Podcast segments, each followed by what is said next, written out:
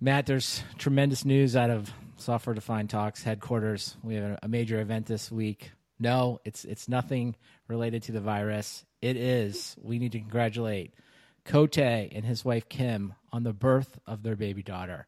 And Yeah. yeah, so one, everyone's doing well. So we've been told. So the Slack messages say. So uh, here at Software Defined Talk, we offer infinite paternity leave. So like I don't know, we'll see Cote eventually. Uh, he may. Uh, He, he he can't he can't he can't uh, he can't escape the mantle of po- podcasting. You know, it's in his blood, so he'll be back. yeah, he did say that he, he may want to jump on just because he may feel the itch even during his uh, extended paternity leave. But of course, He's, he's like Kanye. He's gonna grab the mic from us. Michael Cote, the Kanye West of podcasting. I'm sure that's what he's he's always hoped and dreamed about. But as uh as I love our listeners, so they suggested names for the new baby.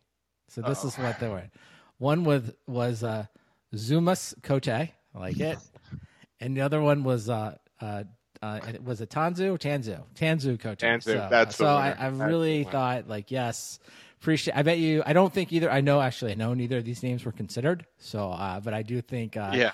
The the software defined talk Slack, I, always on top of it. You know, really, there's nothing. There's no no question you cannot ask that will not be responded to in the software defined talk Slack. In fact, many questions that aren't asked are responded to. And uh, Yeah. Oh, so I don't know. Should we try to give? Uh, I was going about to say, like, do we have any advice for Cote and, and uh, new parents out there? I, I mean, I don't uh, so. you know, uh, take it easy. Um, don't don't name your children after a product. Uh, that's that's next level from you know getting a company tattooed on your skin.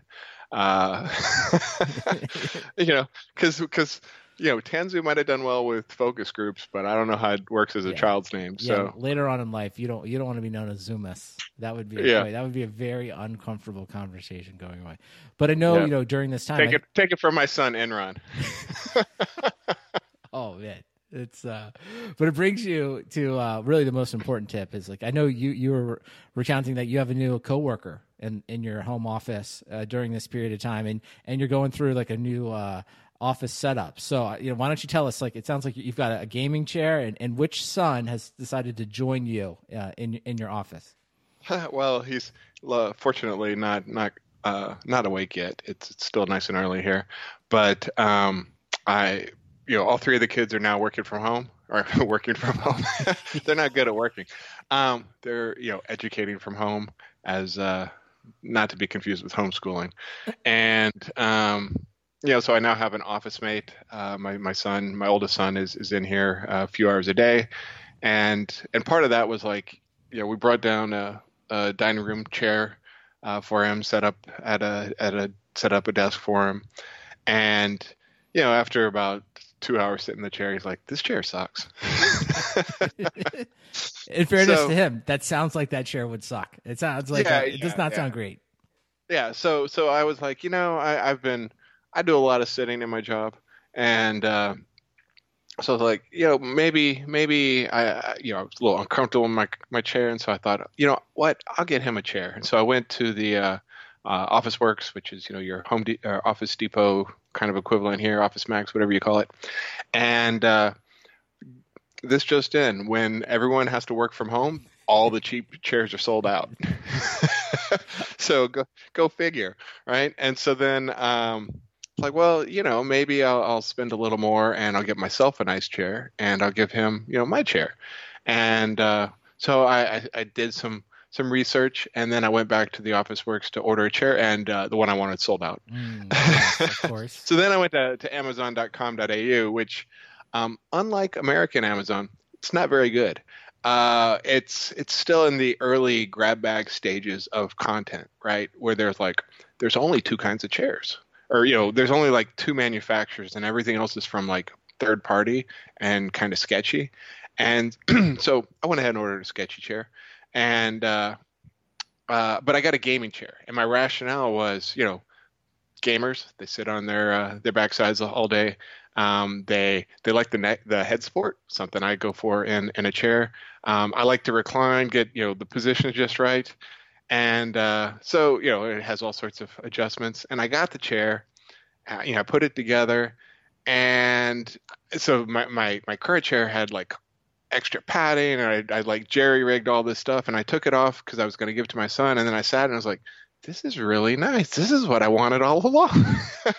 So my son gets the brand new chair and I'm back in my original chair minus all the the additions. Well we'll see how long this lasts but uh, that's my my chair tale of woe. I feel like you like reprovisioned your chair. It's like we can make some kind of chef yeah. thing. It's like, oh yeah, I just I got rid of all this crap that had been building up, and now I'm back to a clean chair build. That's that just still works perfectly. So that's what everyone should be doing. Is like figure out your ergonomics, reset your chair. Now's the time. Yes, yes. So uh, now's the time to invest in your home office. Uh, we'll we'll try to keep the uh, the coronavirus content to as low as we can, but uh, pro tip: You're going to be home for a while. Yeah. well, in, in, that spirit, I was going to say, yeah, I was going to have you because uh, your children are a little bit older. So, with the recent events, uh, we've gone ahead and like blown through other milestones. So it's like, well, we'll wait to give access to certain things till my my son, who is nine, gets a little bit older. But uh, recent events is like it's time. Hey, we just now there there's no there's no time like right now. So I went through, and uh, you know, in, in, third grade, right? They've been setting up. We set up a document where everyone could share their various accounts. So this is what the third graders accounts we got. I got my son. I signed him up for a Google account, which Gmail, which actually worked out well. That Gmail family, so I can yep. still get in there. But he now has email for everyone. Zoom thank God for Zoom. I mean, Zoom is just a godsend, right? I mean, it's like yeah. there's now they all have Zoom accounts, they all have it on their apps, and they can easily call each other, share stuff. It's going well. Of course, if you're in third grade, a lot of them have. Uh, uh, the Fortnite account, so you can link that up. So uh, we got yeah. we got that one done. That that's um, where the meetings happen, right? That is. That's actually where the primary. that's primarily where they're they're talking and and doing actually doing stuff. Um, really very few really no one has a none of this group, group has a uh, a phone number so so I was getting all that set up. So then um, I, you know, immediately wanted to instill good practices. So for my son, you know, his world is is a world of he's never had the experience of where he just picked a random password and used it on the same site a thousand times. So I immediately got him indoctrinated into LastPass. So I think so far he's taken to that very well. I think that's been a, a real solid thing. Um, so and then my final one was I, thought this would be you know especially important for you, Matt. Uh, when is the time to introduce GitHub into someone's life? Because uh, in third grade they're starting to do um, they do Python, right? They do some Python stuff, and like you can do it on the website. But I'm just like, hey, you got to learn like just learn the text editor. It's faster, right? And I think he's fine with it. But now uh, the other day I was talking to him, I was like, you know, it's like why don't we go ahead because you know instead of emailing this stuff around and to your teachers I think it's time. Uh, do do we go GitHub right now? Do you think I can I can get him over the hump, or is it well, am I just really stretching it too far? I, I mean, it's never too early to talk to your children about proper source control. I see. I I think so. I agree with you here. I think it's like why and, have them learn any other way? Yes, yes, and and you know my my other children have have been burned on you know documents not being versioned. Uh, mm-hmm. I'm looking at you, Word and PowerPoint, and uh, but man, I don't think I don't think third grade is GitHub's target market. Um, you know, I, I, I just think there's a learning curve over you know how you do distributed version control. Um, you know, because then they're going to have to deal with like you know pull requests from uh, other students, and you know having to learn to rebase and and merge, and let alone cherry pick and you know prune branches. I mean, this is I mean, of course, it's a new world. Know, it's time. To, it, it's time to learn, right? And of course, you're jumping right ahead. I mean, you're all automatically. you're, I'm, I'm just into, you know, I was like, it's just essentially single single user version control, right? Like you don't really need it, but but I think it's like if you get in the habit of just doing it, so later on, all the right. things you just mentioned, they won't be so foreign, right? So I'm gonna, I'm actually, I think I'm gonna give this a shot because, but I do think the one part of it that is a, that I, I'm kind of learning is like and maybe this is the better question I should have asked you is like, when are your your children ready for the command line? Right? Because you know, of course, they've been yeah. using a lot of different, you know, web browser, YouTube. I mean, children of this age, again, probably not your kids because you're a good father, but the rest of us who just gave up, it's just like I, he's had iPads, he's had everything. So, so all of that is second nature. So, so but it, but it is like sometimes when I'm showing the command line, I you kind of see that like days look like like what like I don't like I don't even know yeah. what you're talking about. Yeah, yeah. My uh, my my oldest is more of the script kiddie, where mm-hmm. he'll Google for something and just paste it into a terminal uh, for for you know results. Uh, but my youngest, like, he kind of just sometimes he will sit and he'll just pull up a chair like while I'm working and be like, "What are you doing?" And I'm like, "All right, well, you know, I'm looking through this, you know, this source code to find this and this and this." And he's like, "Well, what's that do?" And then you know he'll he'll follow along, but then eventually you have to get to like, well, now I need to explain what a CPU is, right? right. you know, I mean, not that I'm doing low level stuff, but it's just like, you know, there's a certain assumption of of you know familiarity that after a while you're like he doesn't know what i'm talking about right? It's it's not like he doesn't understand virtual machines. It's like he doesn't understand operating systems or you know that that kind of stuff where it's like he gets he gets you know running apps on on on an ipad. But you know as far as like multiple users and access controls and that kind of stuff like whoa that's that's some next level stuff. So um it's it's fun uh but uh oh there's my office mate um but uh, yeah, that's that's kind of where right. we are. Well, I think you know this is this is my call because everyone's looking for some. There's lots of content being created right now, so this is what I'm looking for. Uh, distributed source control for kids. You know, maybe our uh, good friend of the show, uh, Jordy. Maybe he can hook us up with uh, a little bit of a GitLab, right? Maybe GitLab. That's a market that GitLab hasn't attacked, right? I'd like to see that. Maybe uh, Unix for kids, or I'm sorry, Linux for children. You know, that would be another one. Because uh, I just think, hey, the sooner we we just get to the, the good stuff, like because you don't want to be stuck in the scratch editor of Python. It's just like oh, you're, you're just stuck in there. You're like, this sucks. This is not good. This is not fun, uh, right? Like, um, it's just I I just hate it. I hate yeah, it. It's, all, it's almost my... like why learn this? I don't want to learn this garbage. Like I'll just wait until I can learn the real thing. So um yeah. and I when I say yeah. that, like I don't mean to disparage Scratch. I guess I just did there. I don't mean to disparage all the people that did work to try to make computing and uh, programming available to a wider audience. That's great. But I just think, hey, let's just quickly move the children from that to the real stuff because it's more fun for them too, right? And yeah, yeah, a lot more fun. I, I, I mean, all my all my children have opinions on Scratch. like like they've all used it, right? Uh-huh. They've all played around with it for you know a few days, and then like, you know, my daughter stayed on it the longest, but they all kind of like, well, this is nice, but I'm gonna max out what I can do, and I can I can see above it and past it, right? And they can see the web, and they do, you know, they're my my daughter's gone more into the web stuff, mm-hmm. and know, but they're also like it abstracts you away that you really don't really know what you're doing. It Scratch is a good way to like learn the concepts of logic and flow and you know that kind of stuff and and and and what code is you know how it expresses an idea but it still really removes you from from the physical computer you know yeah. virtual computer whatever and so uh, i ordered i ordered myself some uh, uh, Raspberry Pi books. Mm-hmm. Um. They've got uh, they've got one called Coding the Classics. I'm gonna try to go through that one with my kids, or like at least you know either the youngest or the oldest because they they have expressed interest. But the Raspberry Pi Coding for the Classics. Um, takes like old games like Pong or Frogger, or, you know, some, some similar ones, and you actually rewrite them and you know in a new language you know they're not like hey let's go back to the peek and poke of apple basic. But um you know and then you just run them on like a raspberry pi. And i kind of like the idea of of having my kids work on a Raspberry Pi because there's no distractions, right? Mm-hmm. It's not like, oh, you know, this is boring. I'm going to go play, you know, Fortnite on this thing. It's like, no, you're not. Right. I'll give you all the access to that thing you want, right? And so uh, I've got those. Those are coming. That and uh, they've got like you know 101 project, you know, Raspberry Pi projects. So mm-hmm. there might be some might be some Arduino's coming. Yeah. Um, well, I, got so the, we're... I did get the I got the Raspberry Pi. I did order the book. What is it? The video games, right? I have that book. I ordered that. I think on your hmm. recommendation. It's good. It's on the way. It's a little. uh I will say that was. I was like, whoa, this is a little bit like we're like, whoa, this is in the deep end. But I actually at uh, my son's school, only I, nobody else can see it here. The uh, they got this thing called the Kitten Bot. So it's a little. Uh. It's a little tiny little computer that you can um, essentially build little games on. So they've been doing that. So of course it has Python, and the first thing to to do is to like load the Python, if you will, runtime on it. And of course, as soon as I do that, the, the screen's black. I can't get it to work. I can't get the command line to come up. So it's like, so my son's like all excited, and uh, I got a kitten bot. He has one because I wanted to be able to be like just one step ahead of him. And of course, you know, so far you I can't through. get any of the thing to actually load up. So yeah, so I mean, uh, here I am telling that we should jump to the the.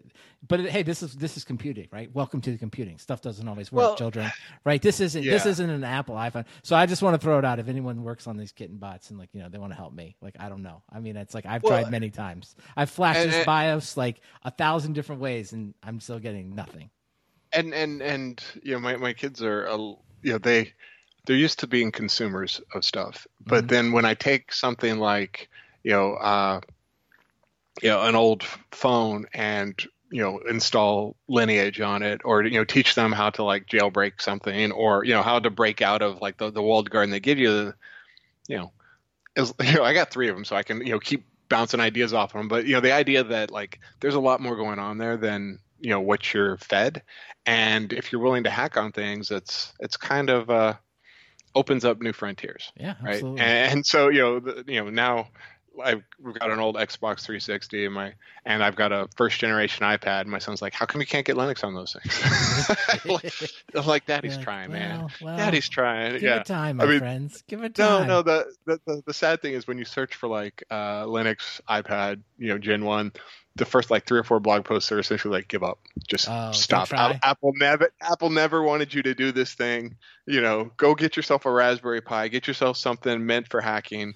You know, this Mm. thing is is not It to is be. sad, like so- when an iPad when it finally uh, goes out of like the point where they won't put a new operating system on it because those are like the perfect devices to like do so, Oh, yeah. stuff with, Yeah. and they're off. They're often like still perfect. It's just like they've locked it down. There's like nothing left to do with it other than Yeah. recycle it. You're just like there's I can't do anything with it. I this thing. literally can't do anything with it. Like the, the SSL certs are out of date. It won't connect to the Apple Store anymore, and it's you know pinned at iOS 5.1.1, and I can't install. I you know the other day I was like, I wanted to install a timer on it. I don't have a clock app on it, Okay. and I was like, you know, uh, apparently not bundled in the base OS, and so I was like, let me just put a timer on it. So, because uh, the the gym I went to, he had old iPads and, and tablets, and he just used them as you know big timers. Sure. And I was like, Smart. so, um, you know, I got the home gym running now, and you know, I was like, I'm gonna do that. I was like, nope.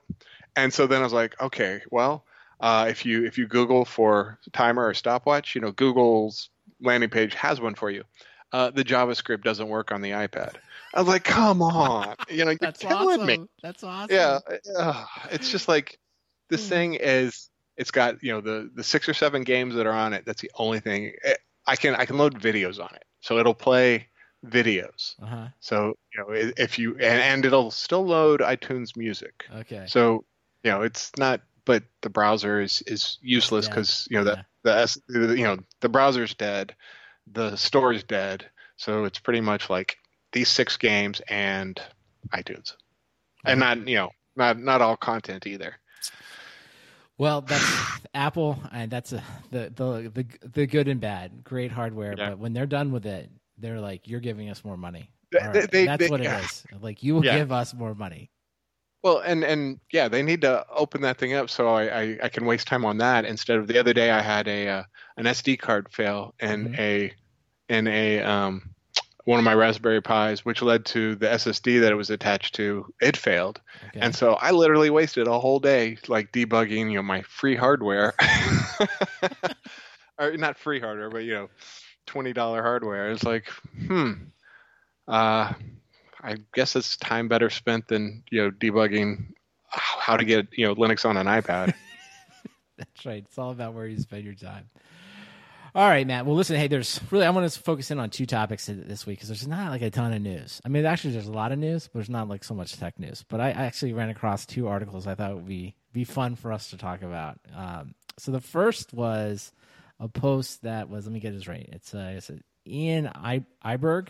He's the CEO of Nano VMs, and so, I so he's got an axe to grind an angle Oh yeah, yeah. And you know, I kind of respect someone that just comes out full blown like I'm going to torch everything, right? Because it's like cuz like I feel like I have such a strong opinion and of course, as we know, the only thing that gets attention are things that are stated, you know, um, overstated, shall we say. So he has written Yes. this article.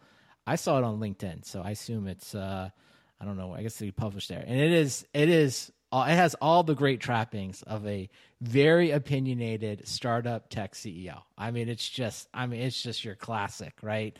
And so I thought we would go through because we, you know we talk so much about containers, but he's putting forth, uh, not surprisingly, being the CEO of a company that's uh, specializing in here in uh, nano VMs, he's putting forth the idea that containers are not the future, right? And so um, I think his general point is that containers don't ultimately solve the end problem. And of course, we'll jump to the, the end here as uh, he believes that nano VMs really are the future. But I thought there were some fun things in here. I'm going to read some of these quotes Yeah. and maybe you can figure it out. So for his first point was, you know, um, talking about the current group of let's say i guess we'll have to say unfortunately the younger developers since we're older so he's, he's kind of says here quoting him uh, you could have spent all your 20s only deploying containers and not knowing any other methods even exist case in point the term ingress is used in the kubernetes community as if it's sort of product category and lo and behold Nginx is used as a main component. Go figure. You'll still see people asking questions like, "What would you use for ingress?"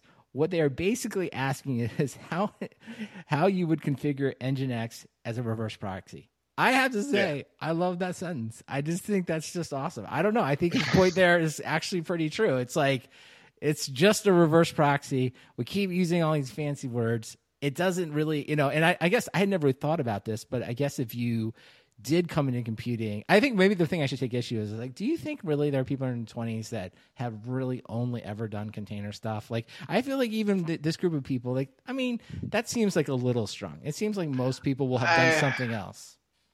You know, I, I, I, I would hope that, but I've seen the opposite, right? I've seen people who know one technology, hmm right? And and you know, they're like, you know, oh, I'm a DBA, and all I've ever done is SQL Server, right? Or you know, oh, I'm you know a Java developer, and you know, I looked at that Spring stuff, but it was too aggressive, and you know, I doubled down on my one silo of stuff. So, in some of these large enterprises, there are people who like for you know they're like oh yeah i've done this for eight years and it's like so you're you know you're you're 29 and you know your first job out of college and this is all you've ever done you know and and maybe you know probably while they were you know in, a university or maybe they, they didn't go to university and they, they went straight in the industry they you know they dabbled. But but the reality is like when all you have is a hammer you know everything looks like a nail. And so mm-hmm. there's there's a definitely a cohort of, of of folks like that where you know they just kind of go with the flow of the industry and they're like you know eh, uh, and we're to that point now with like you know git right? Mm-hmm. Nobody ever would talk about a different source control right and nobody would ever you know i mean i hate to say it like but nobody's ever going to talk about maybe we should use solaris or you know a bsd or anything right it's like you know you're either in the windows or the linux camp Yep. and you know that that's it So no one's asking about else- like SourceSafe, Visual SourceSafe. Am I the only one that really liked that? I still like SourceSafe. I, their their target market's third grade so you might look into it I was Um, gonna say that would be like locking and locking files. That was the day. Those were Yeah, the days yeah. when life was simpler. So, Yeah, right, but I, I will say simple. like the point there. I think very well stated by you. But I would maybe just add to it and say I don't think that has necessarily changed. I think you could go back to the 2000s and like someone had only ever written Java apps. Right, they had only ever used Yeah, yeah, yeah, Java, yeah, but- Java technology, and then you know, there's of, of course like back in that time period, there was kind of the .NET or the Visual Basic person. So, so there's always this point of, P- I mean, t- to his larger point, I think there, are, and I think your your main point there was there's always this case of people that come out, they become really good at one specific type of de- development, right? And they don't really know anything outside of that.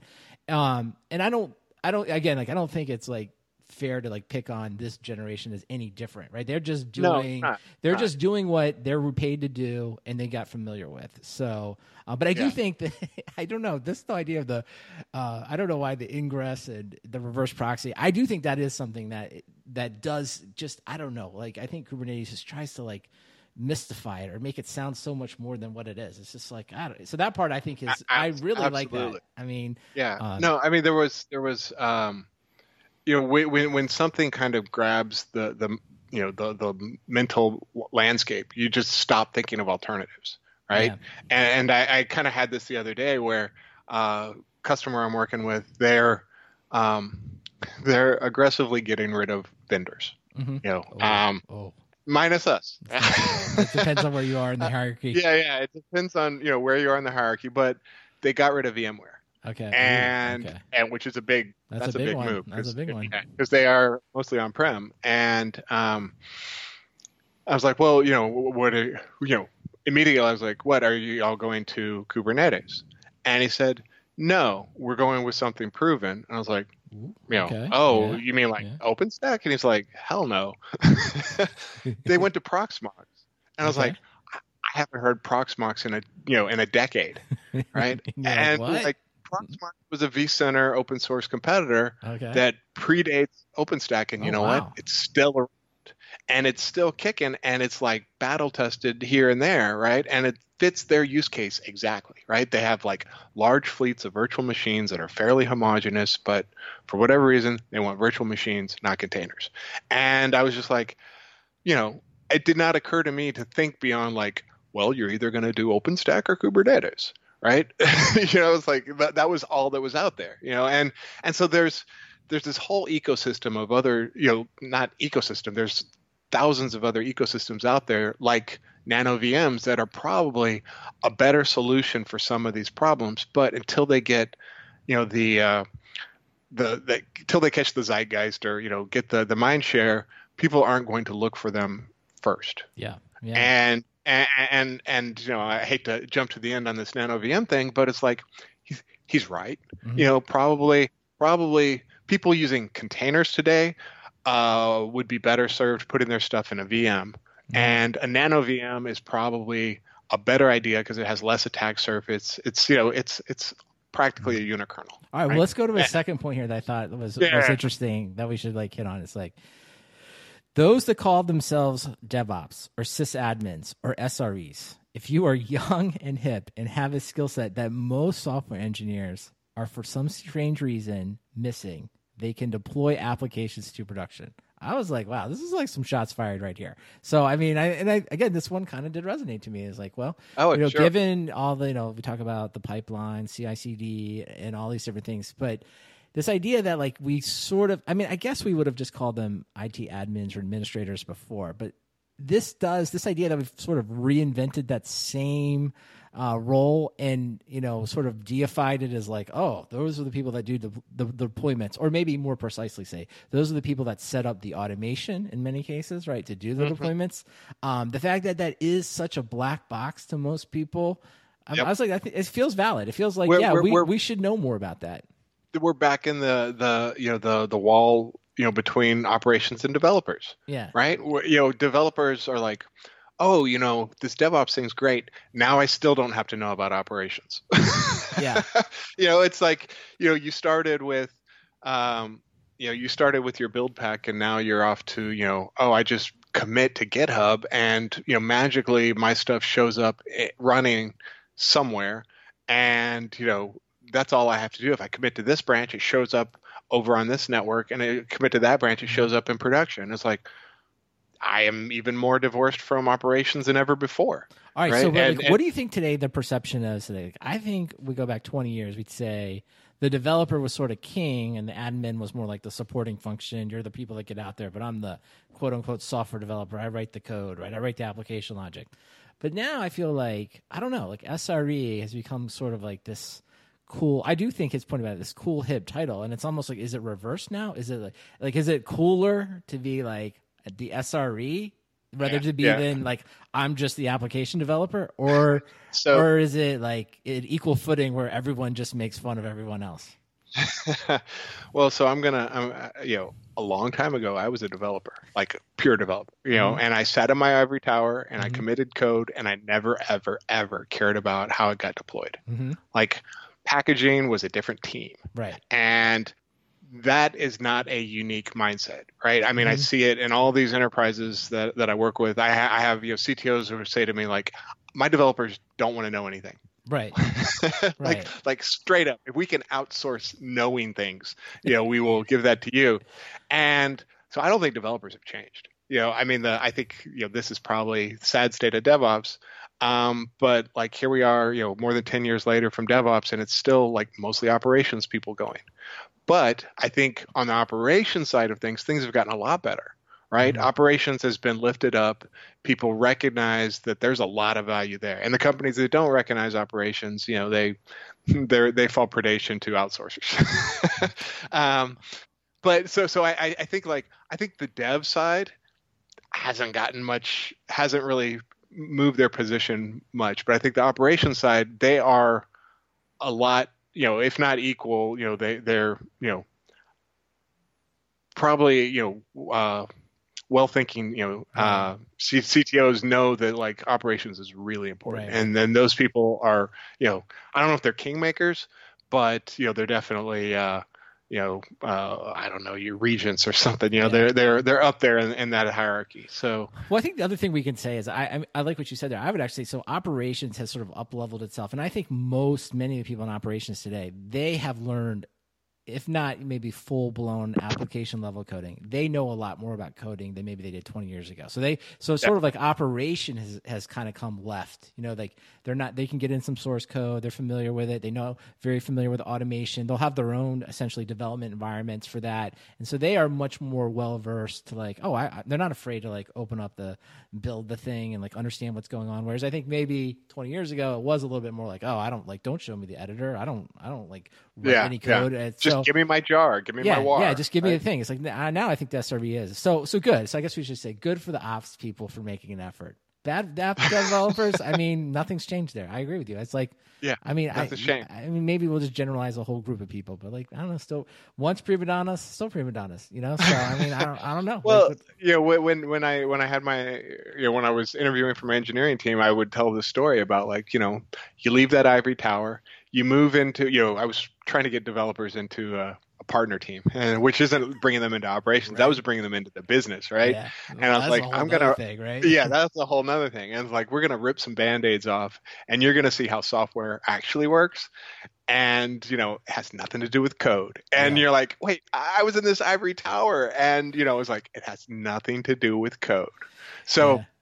maybe these nano VMs are the best thing since you know sliced bread, but um, unless you get like significant mind share, uh, it's going to be hard to push people toward them. Because I, I- you know, I'm I know that I'm off in some some weird corners of you know software development. Like you know, I care about things like you know embedded devices, which are its own way off in the weeds kind of thing, but there's a lot of really cool stuff there that most developers and most operations people will never care about. I agree with you. I, I think you're right. So it's it's just like everything else. I mean, there's all these choices in life. Being an application developer, very fulfilling job. But when you leave that ivory tower, there's lots of new things to learn about packaging, deployment, business, selling, customers, whatever, support. The list goes on. So, but then, okay, within the same article, as we're going down here, he quotes, uh, and I love this style. When you're like just throwing flames like this, you just like take tweets out of context and throw them in your article. Love this. I'm going to start doing this. So he uh, quotes uh, Simon Wardley's tweet here. Says, uh, and this is Simon. I said, X, you call DevOps the new legacy, but it's the future. And then this is what Simon Wa- response would be. He's like, DevOps has been poisoned by containers. The new skills in serverless combine development and finance. Containers aren't part of that. A tribal split is already happening. It just hasn't got a meme uh, flag yet. So that's interesting. So I think he like so Simon Wardley I think is on the other side of this of like and this is be- maybe the most application developer friendly. It's like, hey, all of this is going away. We're all just going to write functions in serverless, and the whole need for containers is a waste. So I, I don't know. I mean, do, like, like is I, I again, this is like interesting, but it's like I don't know. Like, like some of the I have the feeling of like, wake me up when we get there. Like, is the ride over? Like, if I can't really do it today, and no one's really doing it today, like is it any more than just aspirational uh, uh, that's uh, so i guess that's my whole point is like yeah eventually this could happen but it hasn't happened so like what's the point of even talking about it well, there, there's it's it's never going to unify, right? That that's that's my quick takeaway. Is like, you know what? There are definitely going to be shops that go all in on serverless, and you know, I I think that that is a natural evolution for a lot of stuff, and.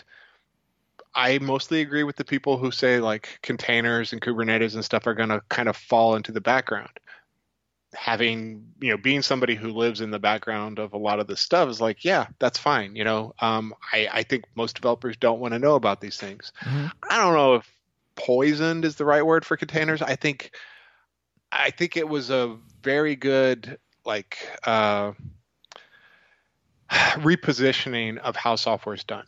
Mhm. You know, because it said like, look, you put yourself put your stuff in this box, it can be deployed, and that's always been a goal for you know so many people you know rather than have to like everyone have some sort of convoluted build chain or some sort of you know packaging model that you know has to fit things it's like it, agreeing on a standard of containers um it's really good and i think Mhm. probably the, the best thing that the nano vm folks can do is like adopt all the mainstream tools and make them graft on top All of their right, stuff so let's go to the next thing. So this is where he really starts to attack. Okay, so now that he's made the case, the containers are evil. Like he gets into like really why um, the the major limitation, which is basically security. So a couple comments Yeah. he made. Quote his quote: "Computers and com- Kubernetes and security do not belong in the same sentence at all." That's one thing. And so his point, I guess, this is what he. This is, I think, a little bit of a stretch, but he says the following: traditionally.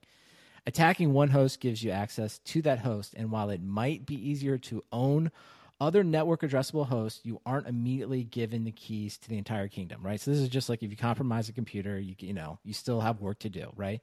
So this is the part that I think I don't know. I feel like there would be a lot of people that disagree with this. They say this is not the case with Kubernetes. You own one host, even the most minor application, and you are done. Your entire infrastructure is up for game.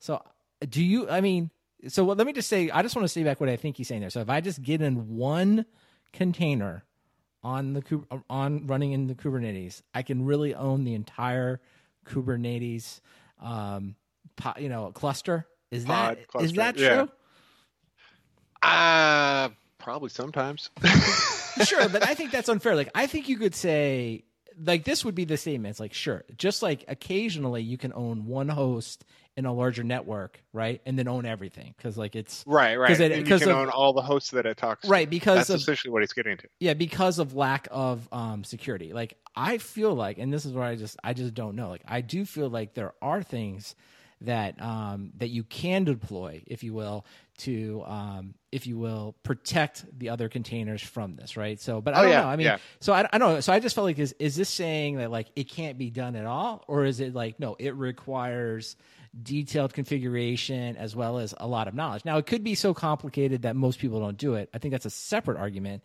Um, but I was like, I just feel like I've seen a lot of stuff about like this is how you secure the environment. But like he goes, I won't read it all here because we're, you know be here for seven hours reading all this. But like he goes through and makes a lot of you know um, claims just about like you can't make it secure, can never make it secure. It's always going to be uh, essential. And then he basically goes on and says that people don't want to talk about this because they have so much invested uh, in actually the Kubernetes infrastructure. So. I don't know. I felt like this was a strong claim. I didn't have like the direct, like I know this is wrong all the time, but it felt like this is this this felt a little bit of a stretch to me. Yeah, yeah, and I mean, you know, saying you know, pointing a finger at one ecosystem and saying use my ecosystem, you know, just means that you know you haven't gone under the same stress that that one has. So I, I'm kind of confident that the Kubernetes ecosystem will iron out these issues. So things like escaping your container and getting to the host OS.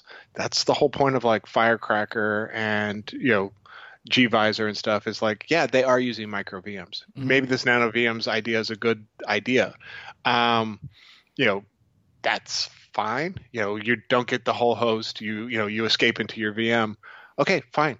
You know Mhm. that's how you know eks and and Right. you know gks and all those services work. So it's like you know everyone agreed with you what's your point Well, this is where he's going, I guess. So Yeah, this yeah, is, yeah. I guess, is kind of wrapping up his point. He said, and so then he uses both uh, gvisor and then I guess what AWS they just uh, was a Bottlerocket, right? Isn't that the Yeah, one? yeah. So he basically says that the fact that Google and AWS have released these things is sort of a a realization by them, an admission by them that containers aren't the future, right? That we should essentially run purpose build operating systems to run these VMs because that will alleviate the, I guess this primary security concern. Uh, and so this idea is that like, hey, they already get it and they're already going to do this. Um, and so I don't know. Again, like I think gvisor though, right, was sort of uh, at least my understanding of the value proposition was to basically help run Kubernetes as well, wasn't it? Like, is- I thought that Yeah. was like another way to protect it. So so I guess getting to this, I guess is my, my question is like, let's just say for this, the moment that he's like, yeah, all right, we're totally bought in on the micro VMs. Okay, but then my question is like, well, how do we manage all these micro VMs, right? Like, are we aren't we like back to this like, aren't we Yeah, then back to like, is this like a vCenter or like a micro VM uh, vCenter thing? Like, I mean, don't we just still have that? Yeah, and and to me, that's like that's just going to get rolled into Kubernetes, right? Where you know they'll get stronger security inside your Kubernetes cluster. You'll lose a little bit of performance by switching to you know away from pure containers to mm-hmm. you know VM isolated containers, but it's like people are not going to throw away this ecosystem of tools because you know in my mind like the bigger attack surface is the fact that like you know all these things holding them together if you can get to those i'm not if if you can get to like a bad application you know Mhm. it's it's like the applications are probably a bigger attack surface you know you find some exploit in nginx and you just owned all of kubernetes and that Right. has nothing to do with vms right, Right.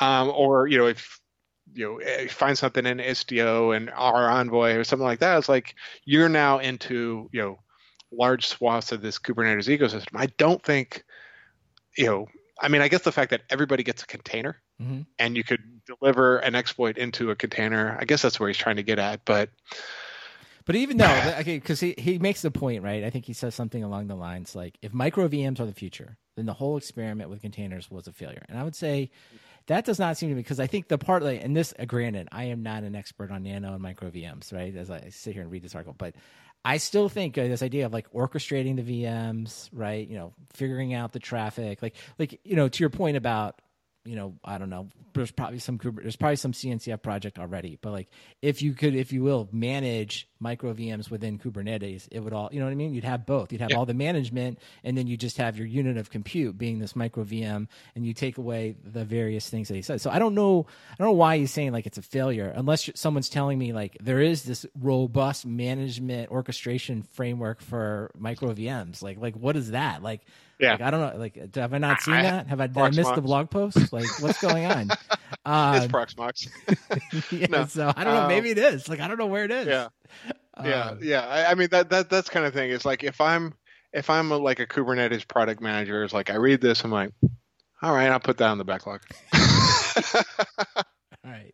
Well, the other thing he says is like, hey, one of the main benefits of, I guess, the Nano VMs that he has is that uh, uh, interactive remote login, GTFO. I won't say that out loud just because of the kids there. Uh, Yeah. And I was just like, I just made a note here. Hey, that's really stepping in no SSH JJ's territory. That's that's that's his block. Don't like don't come in here acting like you're the first one to talk about. it. Don't log in. That's not I mean, new. Like that- I, hey, that, hey, that's that's old school that's DevOps, old school. right? You That- gotta like you gotta cite that. That's like a sample out of a music. Like you need to cite that. that- That's Yeah. is not new thinking. So I, Chef, I Chef people were saying that in 2012 yeah. Let's come just let's just represent. Let's just you know know your elders a little bit. Like how about a footnote, something like that in here. I don't like that. So so he goes on to talk about that. Um, and so, like, he leaves his kicker, his final statement is uh, you will eventually need to migrate completely off of containers and Kubernetes, and we are here to help. We believe that micro VMs, particularly in the more precise form of unikernels, are going to become a dominant server pla- pattern for the future. So, dominant is the thing i have issue with yeah, dominant is the thing. Well, I think, but I think we would come back to this. It's like let's just say for the moment that um might uh, that running a container and running uh, a a unikernel or a micro VM. Let's just say like it was the same amount. Um, there was no performance difference, right? Like Yeah, yeah, yeah. containers are just as good as VMs, right? Let's just wave the wand and say that's fine. It's like I think everyone would agree. We'd say like, yeah, okay, Yeah, that's fine. absolutely. Then let's use micro VMs. And I do think the ecosystem here would just say like, okay, now we need to start orchestrating micro VMs or or unikernels. like that was that's just the natural end of this. It's not like I don't think we're throwing anything else. We're just going to replace it and say we don't. The, the benefits of containers are gone. The fact that we could do this shared operating system thing and make it a little bit simpler, we don't need that anymore. We'll just use these VMs. but we're going to use the yeah. same infrastructure, right? I mean that that's that's one of the things like you know talking about habitat is like I always drill on people like we're not here to compete with Docker we're here to make better containers and when I say better containers I'm like the the Docker image we use is is BusyBox it has you know the BusyBox binary and that's it you know running on top of a linux kernel and we're trying to get people like you know the next step is you just get rid of the userland completely and if we can do that we're on a unikernel right. and you know that's all you want is your application running in the least pri- you know the least privileged thing is that a unikernel a nano vm whatever. Whatever, exactly. Right? All right. Well, but, but you know what? It isn't. It isn't a full blown OS inside a container. There you go. And, now that is yes, we could all agree on that. So all right. So I just want to like shout out to Ian Eyberg. I actually enjoyed this article quite a bit. I like I it. Too. I like when people just throw stuff out. It actually made me think about a lot of these things. So so good. So you can go check him out at Nano VMs, or you can read. I'll put a link to the, this entire article, and you can read it and decide for yourself whether or not unikernels are the future. All right. Well, the other thing that I thought we could talk about, uh, Matt, and I will say, you put this in here. This is, uh, this, I'm just going to warn everyone. The name of this post is Observations on ARM64 versus AWS Amazon EC2 M6G instances. All right, so this this is the deep end. Like this is Matt Ray level post here. So like do like I read this thing and like it took a little bit of time to consume what the hell is going on here. But I did like it. I think you and I both are fascinated with the impending move to ARM. Seems like the industry, whether it's Apple going to put yeah. their uh, their new uh, notebooks uh, eventually are going to move over, but the server side we probably don't talk about it quite as much. Clearly moving to ARM. So the the net net of this Clearly. was sorry, um, sorry, sorry, Intel and and AMD. Well, it is. I thought like um, Calxeda's going to rise from the grave and take over. But they did like I have to say here they they they did use Chef. I, I think they they found some limitations of Chef here. I, I, so maybe maybe we should start there. The fact that I guess they had to uh, recompile. What was it? They had to do recompile Chef um, for ARM. What what was well? Uh, the, the, so so I, I should mean, give you equal time. What was what what did they really need to do here? Um, well, the the point was like uh, Honeycomb um, is using an uh, unsupported old version of Chef. Mm-hmm. That's what it is. Okay. And so rather than upgrade their version of Chef uh, to a new one, which uh, does support ARM64, uh, they're like had to go back and rebuild something from 2015. Okay, and, so that's uh, it. So we should clarify. In the article, it says that the point was they had to recompile both for AMD 64 and ARM 64. So you're saying the new, the current version of Chef does oh, yeah, support yeah, that. Yeah. All right. Yeah. So and and you know I, I, I have to caveat that I'm the maintainer of the 32-bit support of ARM. it okay. is officially unsupported. So uh, if you have complaints about your Raspberry Pis running Chef, I'm your man. But when it comes to like uh, you know um, Ubuntu and CentOS on 64-bit Arch, ARM, you know that's supported. All right, but the net net is they got it working. They got Chef working. They didn't pay you any money, so sorry for you, but they did get it working. Yeah, yeah. And then they, uh, I think the part that was really interesting is so they basically, again, gory detail in the post, but the net net was they ran some of their internal dog fooding, uh, as I understand it, dog fooding uh, kibble. Kibble, yeah. They, they it just, I don't know. I was a little bit on the metaphor. I was like, I was getting a little frustrated, but whatever. They ran their Kibble dog fooding dog fooding app or part of it on there on both on both the the traditional uh, I guess Intel CPUs as as well as the new I guess is it the Graviton two, and so yep. what they saw here was a forty percent uh, if you will. Let's see. Savings 40% on the EC2 instance bill for this service uh, once we're able to fully convert our instances to Graviton 2 is well worth the investment. So, net net, if, if they took all, that's what they basically said. If they took all of their instances and made them, um, you know, the Graviton 2 instead of the M6G, which is, I don't know, just a complicated way of saying the Intel, um, the traditional Intel workloads, they would save up to uh, 40%, which I gotta say was like pretty shocking, right? So, yeah, yeah, yeah. Um, and of course, you know the the net net of this is, I guess, the reason I, I like it. I don't know. Get your thoughts in a second here. Was that like way back in the day when I was learning like the architecture and instruction sets, like we learned on the Motorola 68000, which was a RISC. Oh, yeah. Right? Exactly. Yeah. You have some happy for because it was RISC based instruction set. And it was actually, there weren't that many instructions, not surprisingly. It was very easy to learn and you could, you know, basically write your assembly language like pretty easily. It was actually quite fun, especially if you're into yep. uh, learning about computers. And then, of course, someone showed you the Intel uh, instruction set and you're like, I just, I don't want to do that. Like, I, I can we move on? like, I'm, for that. I'm yeah. done. I'm, I'm done with this part part of my learning. Uh, so it's interesting that it's like wrapped around, and now we're back. And that's what's shocking to me, I guess, is like, and I don't know. I mean, it doesn't sound like there was any special optimization here. It's just that the the ARM instruction set was so much uh, better performing on this new hardware. So I don't know. So clearly, the future is ARM. Uh, just like the future is nano VMs. Um, no, the uh, the the uh, ARM processors, you know, they they've had a, a long march towards you know the 64-bit server class stuff, and uh, you know maybe this is the triumph of open source. Yeah, the the ARM cores are uh, they're not completely open source, but they, they license them out to different manufacturers who share their IP back, and then that becomes the next generation. And so over these year, years, you've been having you know uh, AMD, Intel um, have even dabbled in the, the ARM space, but you know Apple and and uh, Broadcom and you know Cavium and all these other vendors of phone chips have been putting all this stuff in, and purportedly, like the new iPhone can you know will will probably smoke like the latest AMD chips and the latest Intel chips if they were you know pulled out of them and put into hardware. And so now with the Graviton 2, we're seeing hey, this is this is that happening. And so there were articles in like AnandTech and you know a couple other places that had benchmarks because everybody loves a benchmark, right? Mm-hmm. And you know the the Intel, the top of the line Intel uh, Xeons and top of the line uh, AMD EPYC Threadrippers or whatever they call them, um, they were still winning most things, but it was close. And then when you know the the key though was it was close. Oh yeah, these are 40% cheaper. Yeah, exactly. That right. Was, yeah. And, you know, and, and if you were running, you know, your own data center, they'd be using, you know, 40% less power yeah. or, you know, 80% less power. And that is where, you know, these economies of scale for the hyperscalers really kick in. It's like, hey, you know, our biggest cost is not these CPUs, it's the power.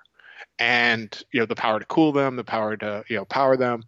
Um, and so if if if you can run your workloads on these 64-bit ARM processors, you're going to have you know a cheaper a cheaper bill with equal or similar performance, right? And you know because it's equal or similar performance, you could run more of it if you need to for the same dollar. And you know that's that. There's a lot of value in, in these ARM processors, and so um, that's that's the big takeaway for for Honeycomb is like you know they were able to move all their stuff. Uh, it was mostly Go apps. They talked about you know recompiling and and Go has always been first class on ARM, so you know it's not like it's not hard to to get you know your Go apps running on 64-bit ARM. Um, I have to keep saying 64-bit because oh, the things I've seen in 32-bit land. Um, but but you know so ARM is going to be a first-class, very viable co- competitor for a lot of workloads, especially with this new Graviton processor. And I expect probably within the next year. You know, uh, Google and and Azure, you know, they'll ramp up their ARM offerings because I I, I you know I'd be willing to bet good money that Apple is going to see a big surge in people doing this. Yeah. Um, if you're running a lot of VMs, it's just it's really cost effective. Yeah, no. I was gonna say, yeah. I mean, I think the clear. I mean, I think we could fire up our little innovator's dilemma. I think you're kind of watching it happen here, right? You know, the Intel and Intel instruction set has been so successful for a long time, and of course, ARM is sort of relegated to like these low end, you know, not going to work. And now they're seeing it. I think on all fronts. It's like ARM is the dominant for all mobile phones. I think it's clear uh, Apple's going to make its move, and then um, you know you're going to see some people make the move on the server side. So, yeah. All right. All right. Well, listen, we've solved all the problems, guys. It's with ARM chips. Uh, take no more. But uh, so I just wanted to hit on one quick thing. Like we had, uh, we actually got some good feedback on uh, the last episode about Terraform. So people, uh, I think, uh, felt like maybe my, I'm going to put myself in Cote. Maybe we, maybe we made it too simple, or we didn't explain exactly what Terraform does. So I'm gonna I'm gonna read real quick. Like here's some quick feedback from someone that says this is what they want you to know. This is what Terraform does. I quote, basically every component of the software defined data center can be provisioned and deprovisioned with Terraform. The closest parallel to Terraform in is AWS Cloud Formations, with the biggest differentiator being that Cloud Formation only works on AWS, whereas Terraform can be used to provision resources on pretty much all cloud providers. So, if we did not get that right, I apologize. Uh, you know, I think Matt Ray, we probably cut Matt Ray off when he was trying to explain it to us correctly. But I'll tell you this. So, uh, if you want to know more about this, or if somebody out there wants to come on and just wants to geek out and talk about Terraform, you know what? Find us in Slack. We'll actually maybe come on. We'll do like an interview episode or something. And we'll just go deep. We'll go deep into yeah. like making sure that we we fully explain this because we don't. Because if anything, we never want to be caught off uh, uh, being incorrect on this podcast. Probably the first time ever it's happened. So you can always come on and correct us. Yeah, yeah, we're and and not just Terraform. If you want to talk about you know other HashiCorp products or you know Nano VMs or uh, you know why Nginx is the bee's knees, yeah, we we'd be happy to geek out on on something, but. uh we'll probably still ask you about Costco. So, and I want to thank Tom Hall for uh, sending that in. Uh, that was sent in via the SDT Slack. So, all right, listen, conferences. I don't know. Who knows? I don't know what's going on in conferences. not going to be any O'Reilly so, conferences. So there's not going to be any O'Reilly conferences. I don't know if any conferences are going to come off. But in lieu of conferences, I figured like people have been sending us videos like stuff that's good. So I want to give a quick shout out to our friends at TrackJS. They have a video out about request metrics which is a uh, web performance tool that records how fast your production page and API endpoints are uh, from your user's perspective. So if you're interested in learning about uh, TrackJS or the request metrics or what they're building, go watch their video. So that was a really good video. And then Matt, you got a video in here. What what's this video they should go watch? Uh, it was just my my HashiTalks talk uh, chef and uh, Terraform better together. Yeah, so there you go. So I was gonna say, if you really want to know what's going on, go go watch all of Matt Ray's talk. Don't uh, I, don't don't make me uh, try to explain it all.